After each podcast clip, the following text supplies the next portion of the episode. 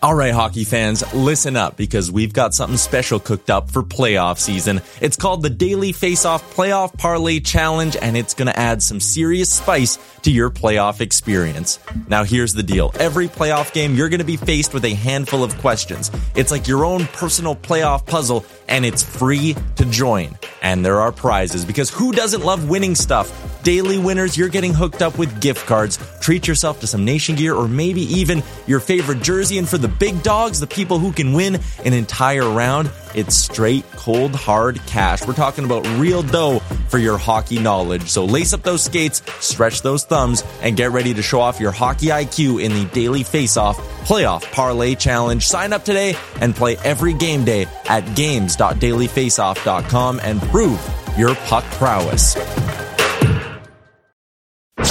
You're listening to Dropping the Gloves with former NHL All-Star John Scott, a member of the Nation Network of podcasts and delivered by DoorDash. John Scott, the All-Star man. John Scott, the family man. Thank you for listening to Dropping the Gloves with John Scott. Woo! Yeah! How is everybody doing? John Scott here, dropping the gloves. Tim is here as well, as usual. Tim, my main man, did you get a haircut? I did, yeah, last week. Thanks for noticing. You look gorgeous. Usually when I see someone with a haircut, I go, nice haircut, lose a bet. And they get upset and it hurts their feelings. But I'm trying to be nicer. You know what I mean? I'm trying to be positive. So you look great. How's it going? It's going well. You look like you're finally back to the real world, huh? Back from vacation. Back from vacation. We just made the decision yesterday. It was Wednesday, and I was like, we got to go back. Like, enough is enough. So we packed up everything, and we just came back into town. I got air conditioning in the cottage, in the house, whatever you want to call my shack I live in now. So that's nice. We came back. It was a nice 72 degrees. Wasn't sweating my tail off when I sleep like I usually have been for the last 4 months. So it's nice. It's nice. And we're back at work. It's funny when you know, I love my family. I love my wife very much. But when you're around them 24/7, like 10 days in a row, I like sprinted to work this morning. I'm like, I got to go. I'm out of here. Like I left like before anybody woke up. I'm like, I just wanted to get out. You start to wear on each other a little bit. And so it was nice to get away. It's nice to get back to normal. So, and we're back. We're back in the podcast mode. Lots to talk about, lots to discuss. There's been some signings. There's been some news. It's very, it's nice. Training camp starts in 3 weeks. Hockey's kind of rounding into the teams are kind of rounding out their rosters. Life is good, Tim. What can I say? Very exciting. What are we talking about today? Or what? You have any news you want to share? No news. I have a long weekend. I have tomorrow off, and Monday obviously is the holiday, so that'll be nice. Nice 4-day weekend. Let me guess what you're going to do. You're going to go on the boat. You're going to have some drinks. You're going to ride your bike around, and you're going to just you live life YOLO, baby. Yeah, you nailed it. You know me so well, John. Is that still a thing with the kids, YOLO? No, I bet some of our listeners don't even know what that is anymore. It's you only live once. That was big, a couple years ago? When I was in high school, that was big. Was it? Oh, man. You know you're getting old when it's like, what was that last year, YOLO? It was actually 10 years ago. Yeah, I'm out of touch. So out of touch, I thought YOLO was last year. But anyways, now I hope you have a nice long weekend. It's Labor Day here in the United States. But moving on, as I like to say, there were some big happenings on the island, and that island is New York Islanders signing everybody they can, all of their RFAs, all of their UFAs. Everybody got money. They were throwing money like it was going out of style. And we knew this was going to happen. They traded Nick Leddy earlier this offseason. They got rid of Evander Ladd. Johnny Boychuk's going to be on LTIR. So they have a lot. They had $18 million to play with, and they just opened up the piggy bank, which is hard for Lou Lamoriello to do. Why don't you run down the signings, Tim, just to kind of give us a umbrella view of what we're looking at here. Well, it was interesting all summer because the Islanders hadn't signed any of these guys, but none of the guys signed with other teams. So it was clearly like this. They were talking. They had some things to figure out from the Islanders salary cap and in the books and all that. But there was lots of speculation why they hadn't been signed yet. And all of a sudden, like, four of them dropped all at once, basically at the same exact time. So Kyle Palmieri signed for 4 years at $5 million per. Casey Cizikas signed $6 million, 6 years at $2.5 million. Come on, Tim. Figure it out here. Let's go. I put the numbers backwards. Sorokin put four years at $3 million, and Anthony Beauvillier at 4 years, 4.15, which is really interesting. I think that I was I don't know. That's a steal for the Islanders, getting him locked up for 4 years at 4.15, I think. Oh, that's definitely a bonus. Lou Lamoriello, I tell you what, is a genius when it comes to this. When you watch the off seasons, when you watch the free agency period, when you watch the trade deadline, you really get a sense of who the really, really great GMs are. You know, everybody thinks they know what to do. Everybody's an armchair quarterback. Everybody has, you know, hindsight's 20/20. When you're in the moment, when you're signing players, your emotions get the better of you. Lou is just ice cold. He's very businesslike, and he never seems to make a mistake. He always moves on from players at the right time. He never overextends contracts, and he just seems to make the perfect move. And when you look at this contract, 4 years for $4.15 million for Anthony Beauvillier, this guy is 24. Beauvillier? Yes. There we go. Got it the second time. We'll edit the first one out. But this guy's 24 years old. He plays on their top line. He absolutely knocked it out of the park last year. He can keep up with Barzal.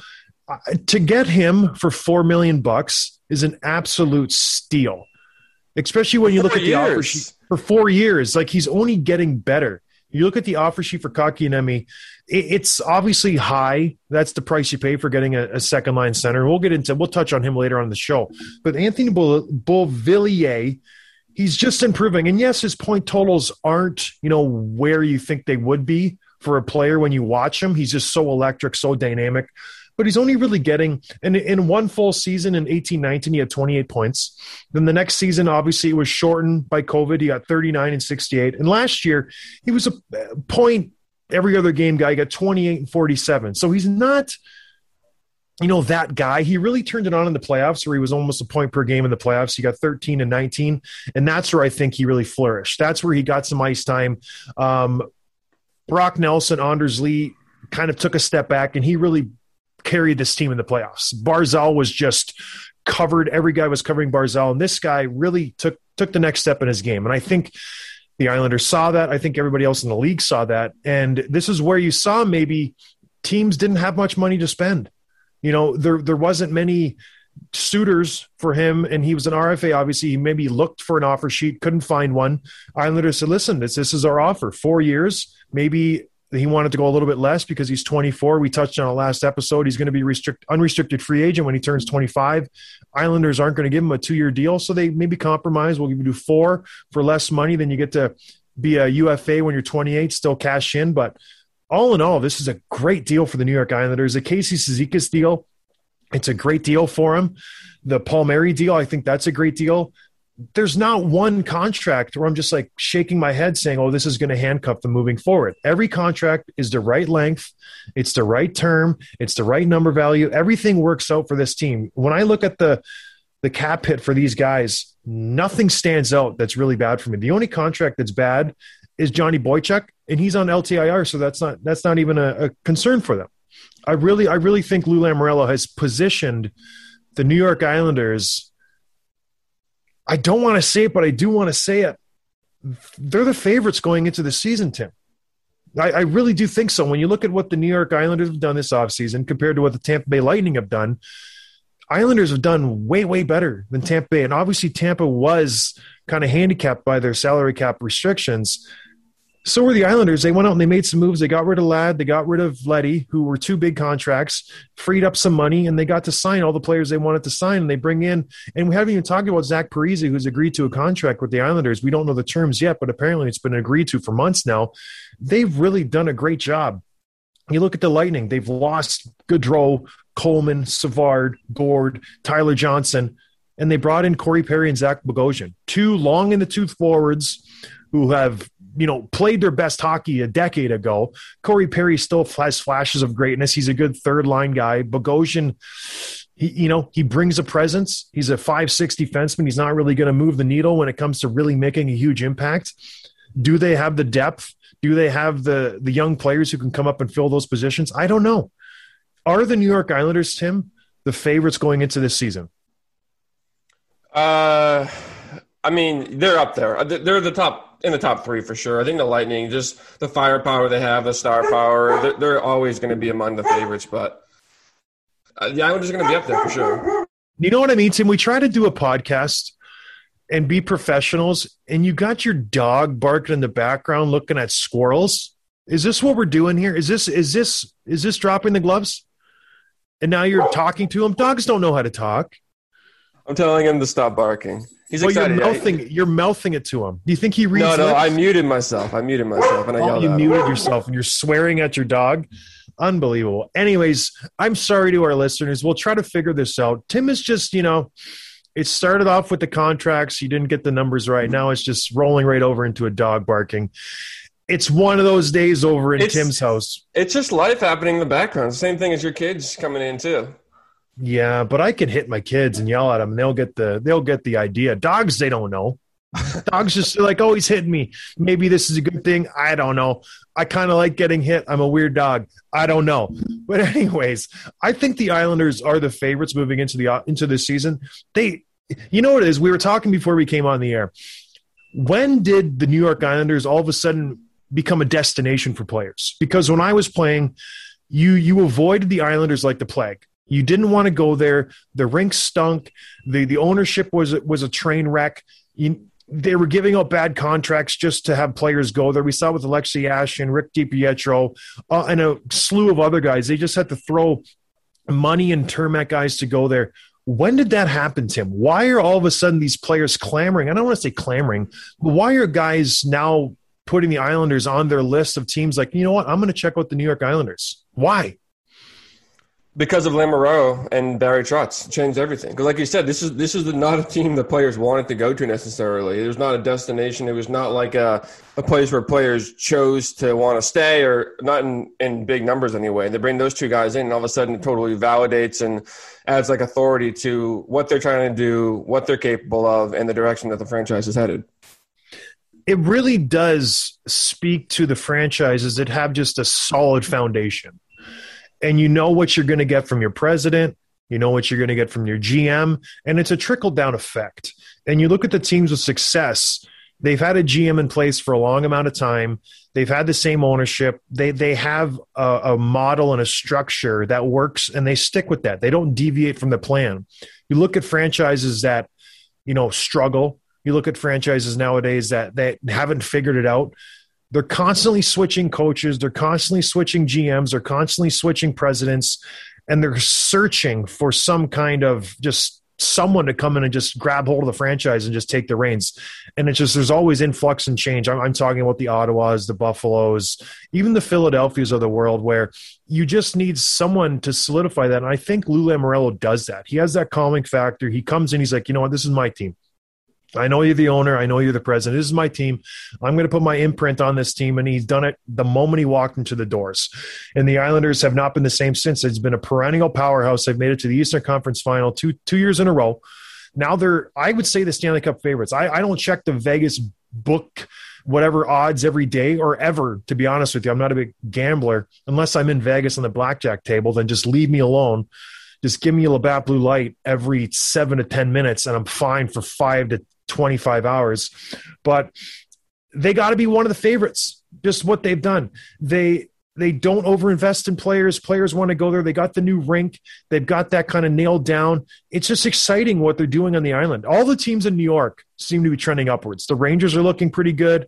The Islanders are looking real good. The Devils have sort of figured themselves out. They've been doing some good work in the offseason, so it's exciting. That's a big market. How about Buffalo? Oh, no. But it's funny how I don't even consider them to be. I mean New York City. East Coast, not Western New York. Buffalo is a whole other oddity where it's just, I don't want to talk about. We'll touch on Eichel a little bit, because there was, as the world turns, there was a new, episode that came out for the drama in Buffalo. But let's touch on that a little bit later. There were some more signings. Why don't you break down a couple of the – I don't want to call them minor because they were big money signings, but a couple of defensemen signed. What do we got, Tim? Yep, Colton Parayko returned to the St. Louis Blues, 8 years at $6.5 million, which I think is really interesting because he could have taken more, and I think he's now one of the more underrated defensemen in the league. Like, he's a legit, maybe not a number one, but he's a legit top-pairing defenseman, and these other guys signed for a lot more. So I think that's a great, you know, contract for the Blues. And the other one is Connor Murphy, who's kind of that shutdown defenseman for Chicago, signed for 4 years at 4.4. Expectations are he's going to be the guy who plays with Seth Jones on that top pairing. And if that's the case and he does his job well, it's probably a pretty good deal for the Blackhawks as well. Now, why do you think Colton Parayko could have gotten more? I'm interested to hear if there was some news there. Just looking at, like, all the defensemen that have signed for that $9 million, and he's not at the level of a Dougie or a Seth Jones, but I don't think he's that far behind it. He doesn't put up necessarily the points that those guys do, but he logs the heavy minutes. He's probably a better shutdown defenseman than any of those guys, like Werenski. Like, he's better defensively than those guys. And he doesn't, like, he's had some good years. I think he's had a year where he put up 40 points a couple years ago. So I just think 6.5 on the open market, if he wanted the money, he could have gotten more than that. But then again, 8 years is a pretty good term. That's where he intends to finish his career in St. Louis. So, yeah, I think a good deal for both sides. I agree. I like that deal. He's a big boy, 6'6", 230, 240. He's a big, big unit. He's got a heavy shot. He makes an okay first pass.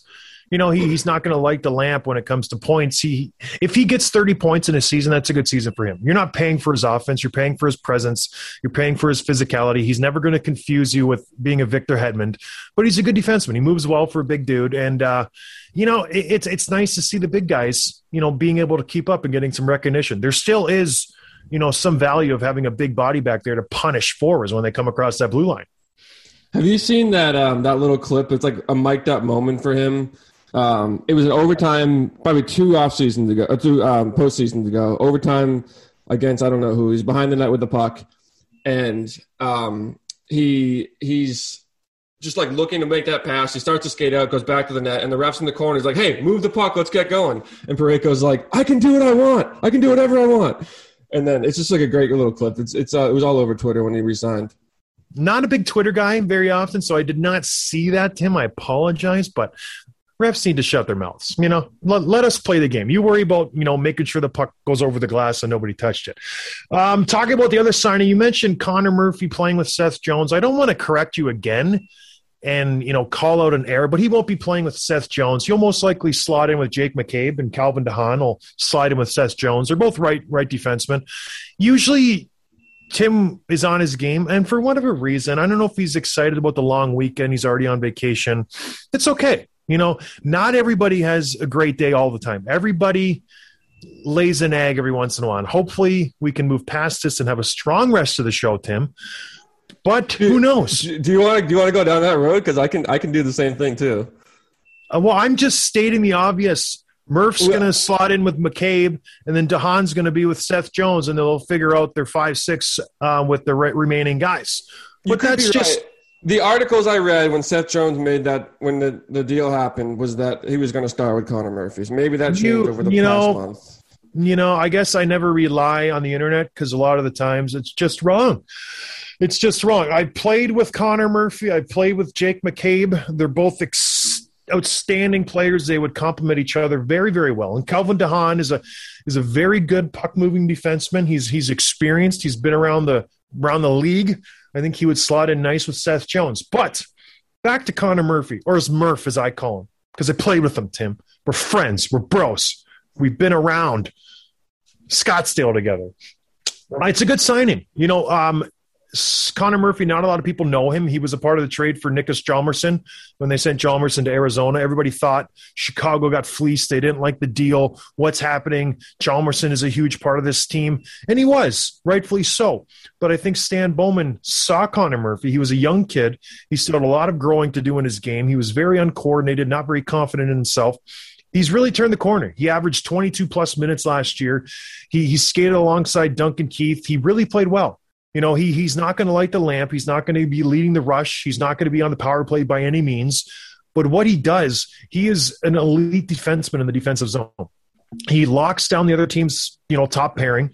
He has above average defensive numbers in his zone. Like, I think he's top fifth, top sixth in the league when it comes to, you know, shutting guys down and just being a positive influence in the D zone. His offensive numbers aren't terrible. They're not great. I think he had you know, south of 20 points last year, maybe 2 or 3 goals, 15, 16 assists. But, you know, for $4 million for 4 years, he didn't overextend him.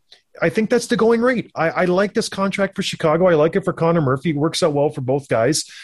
And it's exciting. What this sets the stage for, if Seth Jones can play to his contract, which I don't think he will, but if he can, Jake McCabe's coming in. You got Connor Murphy. You got Calvin DeHaan. If these 3 or 4 defensemen can have a really good season, Chicago's got a good forward group. They got a great goalie in Mark Andre Fleury. This could be a really good team in Chicago, but it all hinges on the back end. They're 5-6. It's a toss-up. I don't know who's going to be back there. They got Caleb Jones. They got a couple other young guys, Wyatt Kalniuk and Riley Stillman. I don't know anything about them at all. If those 4 guys can anchor this D core, they're going to be a good team. They really are. And that's going to be the key to this team moving forward, is if this D core can hold the fort, because all 4 of them, they're going to log 22-plus minutes a night. They're going to lean on these guys heavy. And if they can come out and if they can play well, Chicago could, you know, I guess, surprise some people, because the West, it's kind of up for grabs. It really is. Are you trying to catch me on something, Tim? You look like you're just chomping at the bit to try to, oh, I got you. What do you got to say?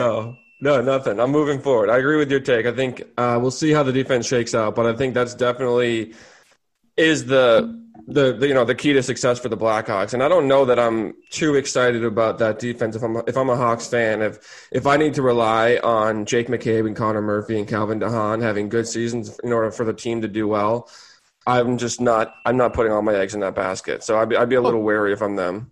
Let me just put an asterisk next to that. Jake McCabe's buried in Buffalo for years, and he is a very, very good player. You go look up some of Jake McCabe's highlights. He is a heavy hitter.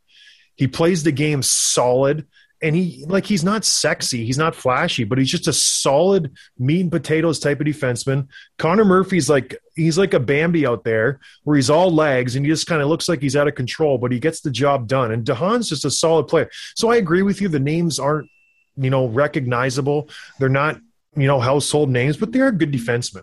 But yeah, when you line them up against other great teams, it's obviously not as strong as other teams, but I don't mind their defense. So, you know, that being said, those contracts got done. Those teams are happy. What are some players that maybe aren't getting contracts? Maybe this is the last year of their contract. There's a big one out west that I know of that maybe people don't think he's a household name or know him too well. But when you look at his numbers and you look at his track record and you look at how old he is, he could be arguably, if he hits unrestricted free agency next year, the number one guy on everyone's wish list, because he is an absolute stud who I played with, and he is as close to Jaromir Jagr as you're going to get. He's so good. Break down this player who I'm talking about, Tim. Yeah, so Tomas Hertl. He's been kind of the buzz on social media the last couple of days because there's a report from Kevin Kurz that kind of said that he is looking for or exploring his options, not committed to returning to San Jose. Now, Hertl's 27. He's going to be 28 next offseason. And during his final year of his deal, he's going to be an unrestricted free agent. Kevin Kurz also reported that he's one of the guys who's been upset with the way the team's handled the Evander Kane situation. So maybe that is part of it as well. But yeah, he's a good player. Like, I mean, the Jagr comparisons, I don't know about that, but, if he's an unrestricted free agent next year, he's probably going to be like the number one guy in the market. He's a guy, I don't know if he's a number one center on like a super contender team. But he's a really good two-way player too. He puts up about, you know, 70, 75 points in a healthy season. So this would be really a situation to watch. This guy, I think he's a one center. He is such a good player. Over the if he's on, he's guaranteed 30 goals, 70-plus points. And what more do you want from a first-line center? He distributes the puck. He can carry the luggage. He can handle the puck down low. He's got speed. He's 27 years old. He's 6'2". He's a meat. His thighs and ASS are massive. So maybe I'm biased because I know him. I know his wife. I know how he is. He's also just a great human being. And for him to come out and say, you know what, maybe I don't want to be in San Jose because of how they handled the Evander Kane thing, that says volumes to me. And I'm glad that he says that, because a player kind of sticking his neck out and saying, you know what, you screwed up this situation, Doug Wilson. You should have gassed Evander Kane when he got in trouble with the casino for gambling during the playoffs a few years ago. That itself was just a bad scenario. And then you add on the whole stuff with his wife and alimony and child support and then going into bankruptcy and then the shenanigans trying to get into a fight with that YouTube guy. It's just a laundry list of stuff with Evander Kane. And Tomas Hertl, that's not him. He wants to work hard. He wants to go out and play hockey, and he wants to win games. That's all he wants to do. He doesn't need all the distractions. And there's a lot of guys on this team who feel that way, but they don't have the balls to come out and say something. We saw Mark Andre Vlasic say something recently in some paper he did an interview. He said, you know what? We don't want a distraction. That's the biggest thing. We have enough stuff going on. We have enough negative stuff in San Jose. We don't need this guy coming in and being a huge distraction. So I don't think Hertl comes back. Even if San Jose did want to re-sign him, the money's not there. They are locked into so many bad contracts for such long term. There's no money for them. They only have $6, $7 million, $8 million bucks in cap space, and they only have 14 guys signed. You got Couture, Kane, LeBlanc, Carlson, Burns, Vlasic. All those guys are making massive amounts of money for long term. You think they're going to have enough money to throw at Tomas Hertl? He's going to be asking for $8, $9 million. There's no way they can add him and then fill out their lineup with players who can make a difference. Doug Wilson made his bed. He went for the cup 4 or 5 years ago. He signed all these guys, and it just didn't work out. They didn't win the cup, and now this is what happens. You're saddled with all these long contracts. If I'm San Jose, I'm voiding Evander Kane's contract. He makes $7 million a year. Great. I'm trying to get rid of Carlson or Burns or Vlasic. I don't know if I'll be able to do it. I'm packaging them with the first round, and I'm shipping them out. I'm trying to get rid of this contract, and then I'm trying to sign Tomas Hertl. They're going to see where they're at this season. If they're competitive, maybe they'll keep him, hold on to him. But in all honesty, if I'm Tomas Hertl, do I even want to come back to San Jose? What does the future look like for the San Jose Sharks? Yes, they have him. Yes, they have Mario Ferraro. Yes, Logan Couture is there. He's 32. Evander Kane is there. He's 30 years old. Erik Karlsson is there. He's 31. Burns is 36. Vlasic is 34. They don't have any impact players who are young. Maybe Timo Meier. Is he an impact player? He's 24. The future does not look good if I'm looking for a long-term contract, which Tomas Hertl will be. He's going to be looking for a 5, 6, 7-year contract. Do you go back there or do you leave in free agency? And if you're going to leave in free agency, what is the asking price for a Tomas Hertl in his prime when he's going to be asking for $8, $9 million bucks? Couple first rounders. Like, there's a lot happening right now in San Jose. Doug Wilson is a good GM. It'll be interesting to see where this heads, because this guy, man, I'm telling you, he's a great, great player. I don't know how it's going to end up, but I don't see him playing in a San Jose jersey by the end of this season. I think he gets dealt midseason. I think it's going to be a big year for San Jose because, like you saw, like with the Evander Kane situation, we'll see how that plays out because he was productive last year, but is it worth like the distraction that he brings? You saw Marc Edouard, not Mark Andre Vlasic's comments about he's basically, if the San Jose Sharks miss the playoffs for the third year in a row, there's going to be like riots and flipping trucks and all that in San Jose. So they are, you know, gunned on making the playoffs and going on a run.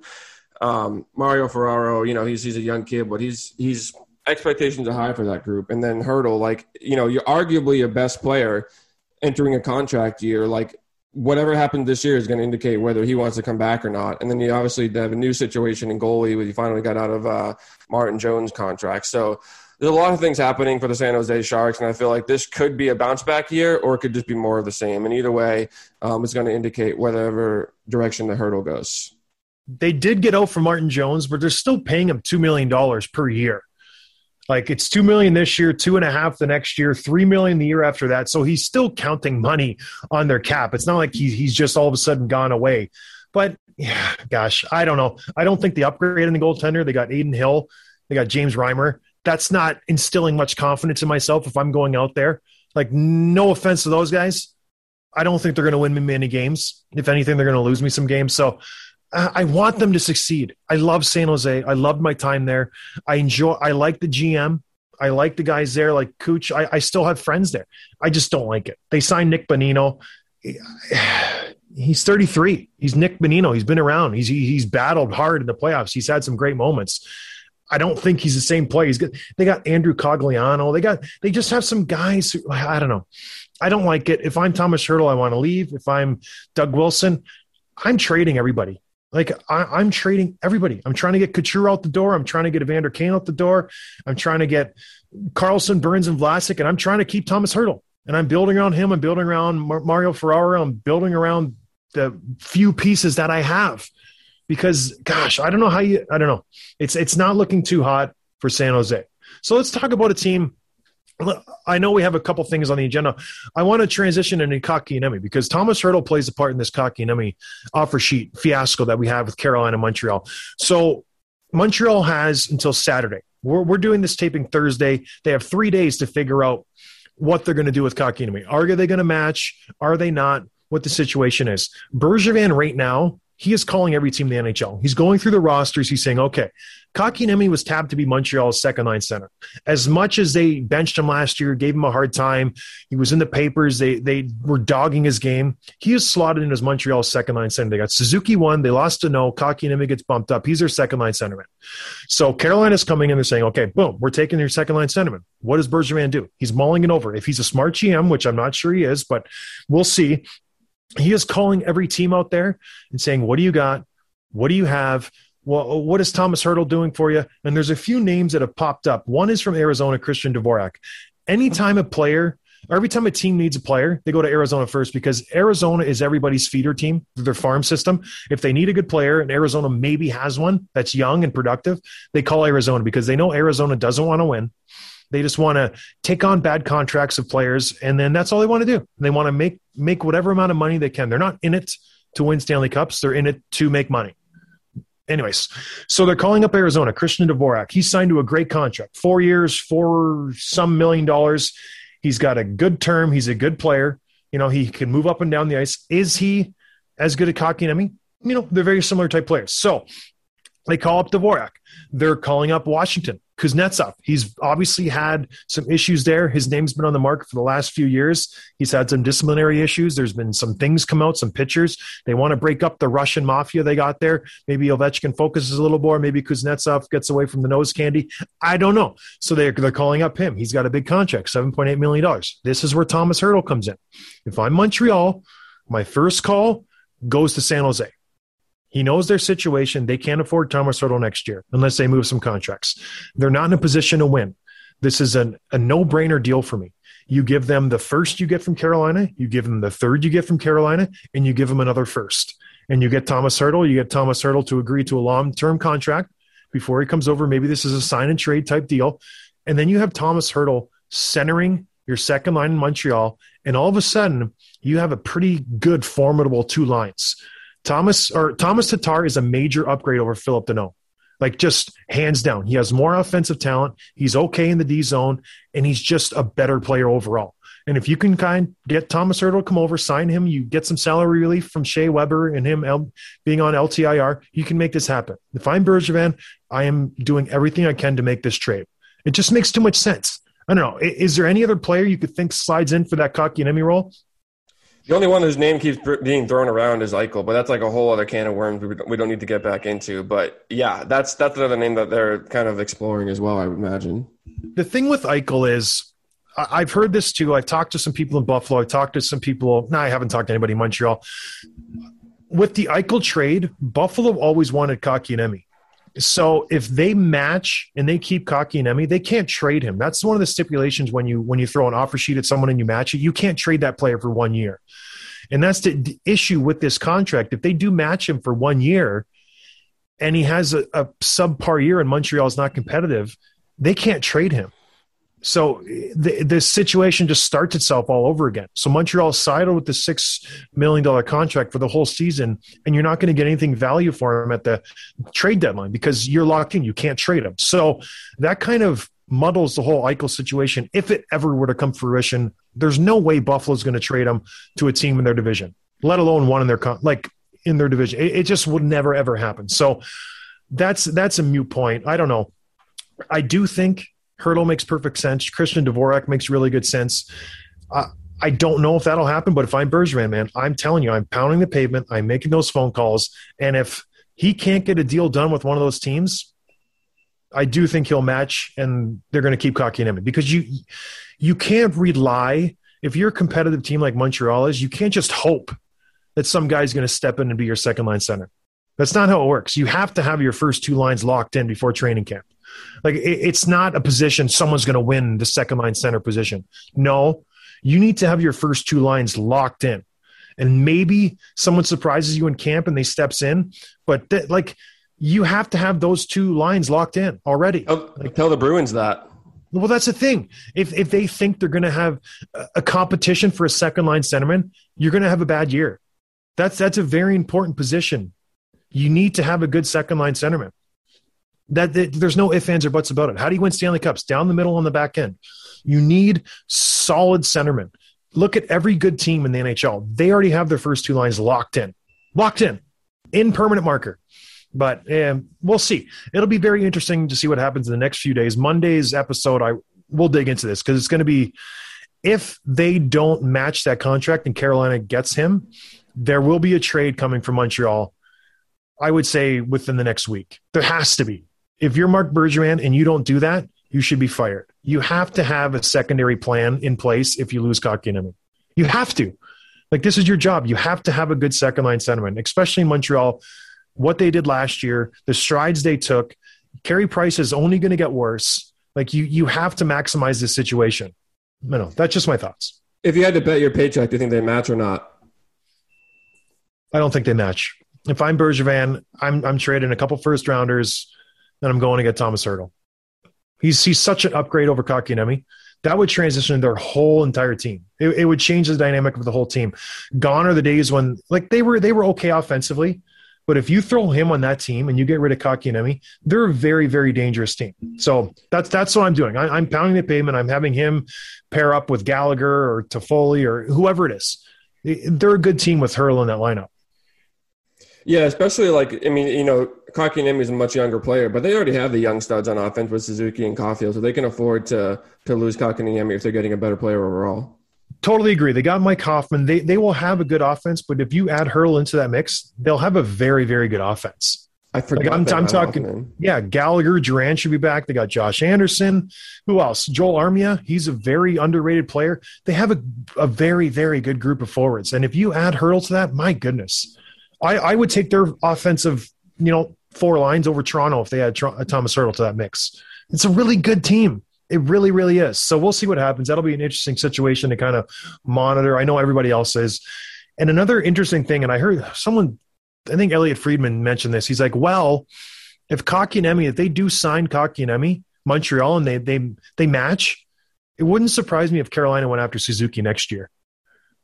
How great would that be? Because Suzuki is a 1A centerman. He's a dynamic player. Awesome. That would be so Carolina just came back and, okay, you know what? Boom. Because do you think teams will use the offer sheet more? I think it's going to become a thing. The teams that value analytics, the teams that value kind of the numbers side of the game rather than just the eye test, they use this as a weapon. They see a team who's vulnerable and they're going to pounce. I feel like the way the game's going, the more analytics, the more people dive into that, this will be used more as a weapon. Teams will kind of scour the NHL, find a team who's vulnerable with their contract, and then they'll just pounce. And we're seeing it now. We'll see it more going forward in the future. All right, so there was a gold medal awarded, Tim. Maybe you didn't notice. I don't know how big of a women's championship hockey fan you are. I love it. I got to get to know some of the Canadian women's players when I did these charity events. I got to know Marie-Philippe Poulin pretty good. She just scored the overtime winner, Canada-USA. It was a great game, and it got me thinking, is the Canadian-American rivalry in women's hockey the greatest rivalry in sports? Let me just set my argument. So women's hockey has been on the stage since the 90s. No other teams are good. It's Canada, USA. Finland has a decent team. Sweden has a decent team. So if you're one of those two teams, Canada, USA, going into a major tournament, it's going to be Canada, USA in the finals. Every Olympics, every World Championships, everyone has seen those two teams make it to the finals, except for one World Championships and one Olympics. Finland won silver, Sweden won silver. So they've literally played each other in every meaningful game in the championship game since women's hockey became a thing. And I don't want to say became a thing, but since it had the World Championships, since it became an Olympic sport, these are the two teams that compete for every major championship. They, I want to say 75% of their games go to overtime. So they're very balanced ever since they've been, you know, competing internationally. They hate each other. They absolutely despise each other. They, every game is like a battle, and they play each other all the time. They played 10 of their last 13 games have gone to overtime. Canada dominated early. The USA has dominated late. So the Canadian win a couple of days ago was a big win for them. The USA has won the last 9 world championships, I want to say, or 8, because we lost one due to COVID. So it was a big win for Canada. Is this the biggest sports rivalry? And tell me why it's not. Well, it's hard to argue with the argument that you just made and disagree with that. The only thing I guess you can kind of put against them is that they're just not getting the same attention, and that's through no fault of their own. But, like, people aren't talking about these games and this rivalry the same way they're talking about some others. But they should be. I mean, the action on the ice is incredible. That goal that how do you say your last name? Poulin? Marie-Philippe Poulin. That goal, what a snipe. It reminded me of the Patrick Kane goal from 2010. Like, she was the only one who knew it went in for sure. No one else was, like, totally sure. I mean, the action on the ice is incredible. So hopefully it does grow. And I think, like, that, yeah, it's a lock. You just know it's going to be USA, Canada every time there's, like, a tournament like this. You just know it's going to be between the two of them. And USA's had the better of it the last few years, so it's kind of cool to see Canada come back. Yeah, it's exciting hockey. And I hope they get a little more recognition. I'm actually – we should get Marie-Philippe Poulin on the show. I'm friends with her. We kind of pal around with the same group of people. So maybe we'll get her on next week to talk about winning the big game. She scored some – huge goals. Olympics 2012, she scores the game-tying goal, the overtime-winning goal. 2016, she scores the overtime-winning goal to win gold both times. She scores the overtime-winning goal here in the World Championship, so she's clutch. She knows it, and she goes out and she just performs. She's the opposite of who's the guy, Marner. She produces when the stage is the biggest. So yeah, I'll shoot her a text. We'll get her on the show next week. It'll be good. Well, potentially. But yeah, very good for Canada. Check out women's hockey. It's gotten so good.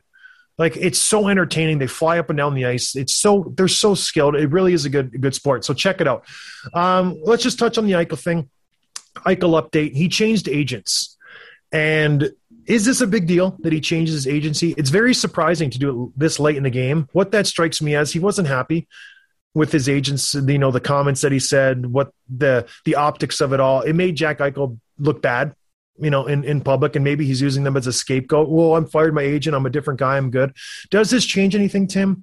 Is he going to start the season? The season starts in training camps in 3 weeks. He still needs surgery. What does this change anything for Jack Eichel? I mean, I don't know that much about how the agents affects their contract negotiations and stuff. I think it just sort of reflects maybe he's getting frustrated. He wants to get this figured out. Maybe, you know, he's annoyed that it hasn't been figured out yet. So he fired his agent, got a new one. Hopefully they're able to smooth things out. I know Barzal represents some of the biggest players in the league, some of the most talented and the biggest contracts. So it'll be interesting to see how this plays out. I don't know if it changes anything necessarily. It more just reflects where Jack's at and his level of frustration to me. One of the interesting things about Pat Brisson is he's really good friends with Marc Bergevin. So if there ever was a time for there to be a Montreal and Buffalo trade, now is the time, because those guys are really good friends. So I'm not saying that changes anything, but if you're an agent and you have relationships with GMs, you're going to call your buddies first and see, you know, knock on their doors and see what they're up to if you have a player or a guy who's unhappy. So we'll see. If there ever was a way for this trade to happen, Jack Eichel changing his agent to Pat Brisson makes that path a little bit easier. Not saying it's going to mean anything, but we'll see. I'm going to keep an eye on that. What do we have on the docket, Tim, for pound this week? Who do we got coming on? This is the finale of what we're calling season one. So we've had Biz, we had Steve McIntyre, and then we've had LaRocque. And so for Friday, we're going to have we have Ryan Reeves coming on. Who's, you know, probably the toughest guy in the league right now. Would you agree? If not, I would say he's top. There. He's top two. Yeah. Yeah. Him and McDermott. I think McDermott is up there just for his sheer size. Yep. Yeah. And Reeves has been on the show a couple of times now. He tells some great stories. And, you know, it's interesting to hear him talking about Tom Wilson, especially because now they're going to be playing in the same division. So this is a lot of fun. If you haven't watched him yet, go check him out. Like, the reviews are absolutely incredible. And it's really cool because it's a video interview. You get to watch John and these guests interact, but the Hockey Fights edited the clips and stuff and made a really good job, like, overlaying the actual clips of the fights that they're talking about. So you can kind of see the references and stuff. So yeah, Ryan Reeves comes out tomorrow. Definitely check it out. Yeah, go to the Hockey Fights YouTube channel. It's good stuff. I don't want to oversell it. It's good. I enjoy it. I don't usually watch much of my stuff or listen to much of my stuff, but I watch this. They did a good job editing this together. It's interesting that McDermott and Reeves are the top heavyweights in the league, but if you would have thrown back in the 80s, they would be top 40. You know, that's how much the league has changed. Like that, I get, you know, bored sometimes and I go in a rabbit hole and I watch fights, and I love watching Dave Brown fights for whatever reason. That guy, I want to get him on the show. I don't know where he is. I don't even know if he's still alive, but if you know Dave Brown, give me his info because I would love to talk to this guy. So I just get watching fights, and there were some tough SOBs back in the day, and McDermott and Reeves would be top 30 back in the day. It's just, it goes to show how the games has changed. But anyways, check that out. Check out our podcast. Tell your friends. And you know what? Go to DoorDash. When I was on vacation, I didn't want to cook. My wife sure as heck didn't want to cook. So we used DoorDash every day. We'd go in, find a restaurant in the area, and they delivered right to our door. It was fantastic. My kids loved it. We got a kick out of it. So do me a favor. Do them a favor. We had a promo. Is the promo code working at Tim? No, it's not. No, it's not. So I apologize to anybody who used our promo code. There was hundreds of people we tried to use our promo code. We'll get that ironed out. We're going to try to maybe get a few sweeteners because DoorDash blew that side of it where our promo code didn't work. But all that aside, it's still a great company. It's still a great idea. They support our show. We support them. Please use DoorDash and just get some food, man. Get it in your mouth and swallow it. That's what it's all about. And listen to the podcast. That's pretty much all you have to do in your life. Use DoorDash and listen to our show. It's not hard. I'm giving you the keys to success right now. So do that. Help us out. Go do pound for pound. Leave a rosy message for Tim. He likes looking at all the reviews. It makes him happy. Brings some light into his otherwise dark, dark life. And, yeah, listen to our show on Monday. We can talk about the Kotkaniemi situation. Very exciting. Anything else, Tim, you want to touch on?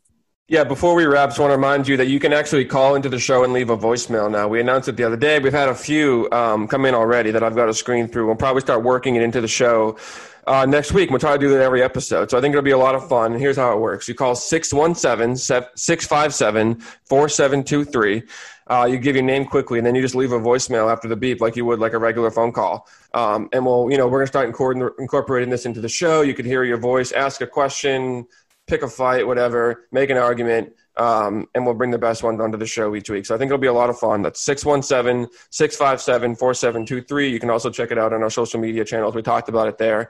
And, yeah, can you know, leave us a call.